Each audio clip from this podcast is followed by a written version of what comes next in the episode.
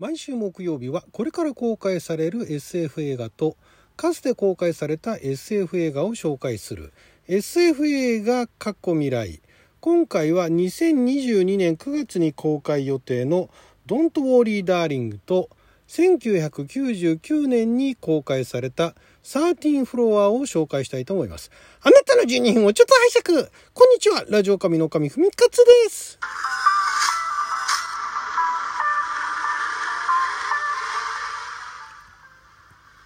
今日は2021年10月7日木曜日6曜は仏滅でございます、えーだんだんとこれから公開される、えー予定の SF 作品、まあ、前回もお話ししましたけれどもあの有名どころのね有名どころっていうかのシリーズもののマーベルコミックだとかそういったようなのの、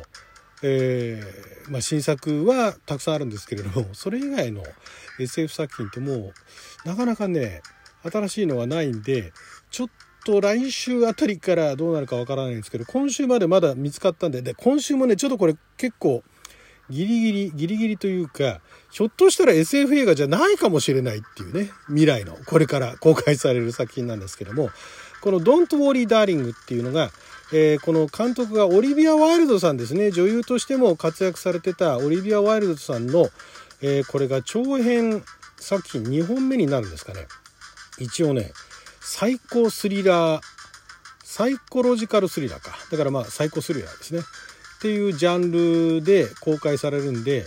ひょっとしたら SF じゃないかもしれないですけれども一応あの原作小説があるのかな？原作小説があってで今ポスプロのだからあもう撮影が終わって、えー編集とかなんとかしている最中なんだけれども公開が来年の9月の23日というね、えーかなり先の話になっているんですけれどもこれね、えー話題になってんのがまずあのフローレンス・ピューっていうこの方はフローレンス・ピューは有名なだと最近だとあのあれですね、えっとミッドサマーとかに出られてて、えーまあ、だいぶあの有名になったと。で個人的にあのファイティングファミリーってね前このあのラジオ神の方でも紹介したあのプロレス一家がプロレス一家で育ったあ娘がなんかあのプロのね本当にあのアメリカの大手のプロレスに殴り込みをかけるみたいなね。殴り込みっていうかだからプロプロレスラーになるためにあの本場に行くみたいなね。なんかそういうちょっとコメディー仕立てのお話がありましたけどそこで主演されていて。で今現在、えーもう公開されてましたっけ？ブラックウィドウね。ブラックウィドウにも出演されているというこの、まあ、今ね人気が出てきているこのフローレンス・ピューさんとがまあヒロイン役ヒロインっていうかまあこれだから奥さん役なのかな？で、えーもう一人その旦那役かな？がハリー・エドワード・スタイルズと。で、まあ、こちらがあのご存知の方はご存知あの歌手ですよね。歌手として、えー何でしたっけ？私もあんまりここあワンダイレクションか。ワンダイレクションのメンバーでその後ソロとしても活躍しているハリー・スタイルズさんですね。ハリー・スタイルズさんは、えーで映画があのダンケルクで、えー映画デビューしたんですね。クリストファー・ノーラン監督の。でその後もまあいろいろとあのオファーがあったんですがやっぱりあの音楽活動に専念したいということで、まあ、あの次々と結構なオファーを断ってきたんですがあそんな彼が2本目に出演するということで、えーハリー・スタイルズファンも結構もうすでに情報を仕入れて楽しみにしているということらしいんですけれどもこれがまあどういうお話かっていうと1950年代が舞台ででその何でしょうかねその砂漠地帯にある、えー何か、ま孤立した理想郷を舞台にした物語って書いてあるところもありましたけれどもでそこでまああの暮らすその何ですか、えー奥様がね奥様がなんかちょっとこれ、えー自分はなんかその旦那の旦那がね、えーまあ、その昔ながらの古い考え方の女性を何て言うんでしょう、えーし虐げるというか、まあ、女性をそれこそあれですよね。うん夫に従属すると。ね、女性は夫に従うべきって言っているもうその1950年代なんですけどもその当時にその、えー、女性はまあだから妻は夫に従属するべきだみたいなそういう古い、えー、考えの生き方をしている旦那のそのシミュレーションの世界の中で生きてるんじゃないか。っていうふうに 思い始めるっていう。で、そこでなんかいろいろとあの疑念を持ってなんかあの動いていくと何て言うんですかね。な黒幕じゃないですけれどもなんかそういうえー、なんでしょうね。もう本当にこれまだねポスプロで予告も何もないんで一応あのだからティーザー予告でもないんですけどもまあそういう、まあ、ティーザーあれは予告に近いのかな。本当それもね断片的な情報なんで詳しくは分かんないんですがただその旦那のシミュレーションの中で生きてるっていうそのシミュレーションが1950年代ですからそんな SF 的なねシミュレーションのねあの世界の中にいるっていうわけではないんでこれかなりあの苦しい 苦しいなんていうんですか、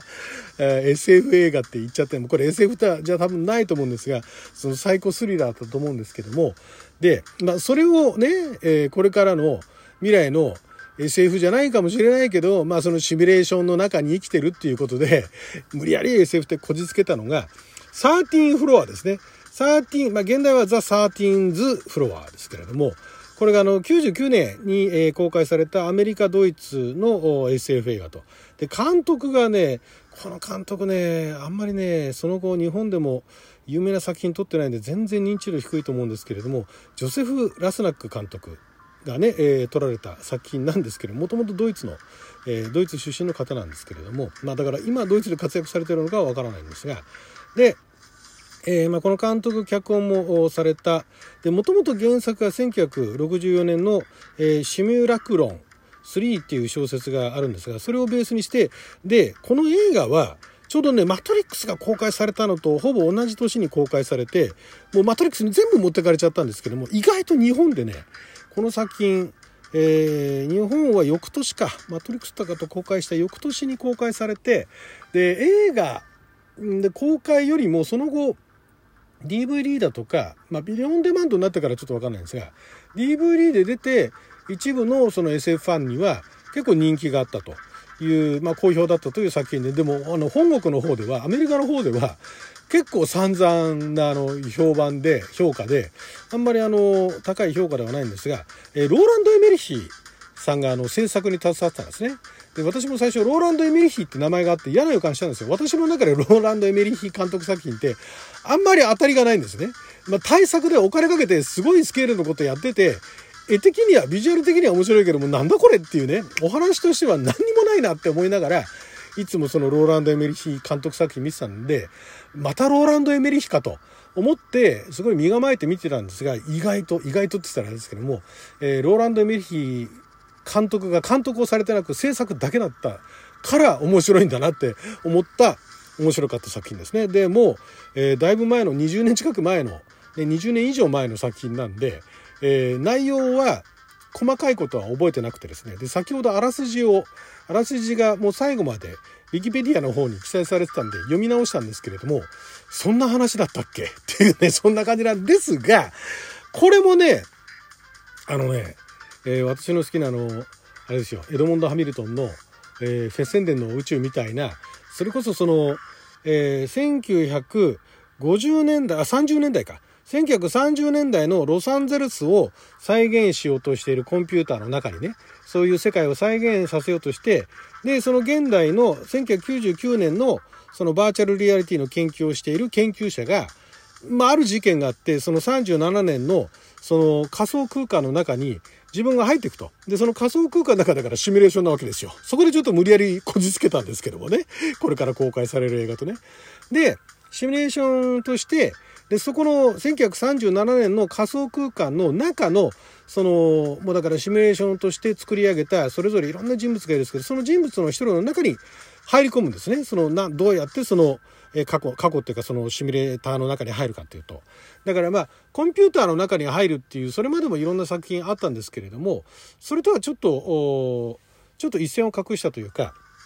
えー、その現実の現代のそのキャラクターがそのコンピューターのえ仮想空間をまず最初に作り上げてその中の一つのキャラクター一人のキャラクターの中にその自分の意識というかね自分がまその中にいるような感じで、え転送していくっていう。まあだから実際ね実際もし現実ですよ。現実にそれがあったら機械はこっち側の現代の方にあってでそのね、えー、意識だかなんだかね見えてるところだかなんだかっていうのをそのシミュレーターの中に組み込ませるっていう感じになると思うんですけどなんかちょっとそこら辺の表現っていうのがどうだったのか覚えてないんですがそういうシミュレーターの中ってその中で殺人事件現代の方で殺人事件があったりとかもして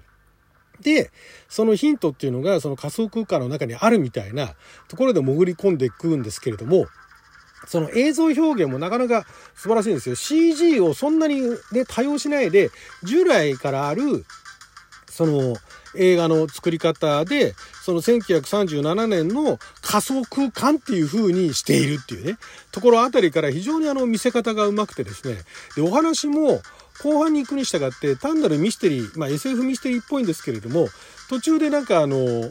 まあ、まあ SF でスタートしてミステリー仕立ての話になってて、ちゃんと SF に戻るみたいなね、そういう作り方ですごいね面白かったんで、私もあの、半分以上お話、細かいところも忘れてしまったんで、もう一回見てみようかなと。その当時、すごい面白かったっていう記憶だけは残ってるんですけどね、本当に面白かったかどうかちょっと怪しいんで、もう一回見てみようかなと思います。はい、ということで、12分間の貴重なお時間いただきありがとうございました。それじゃあまた。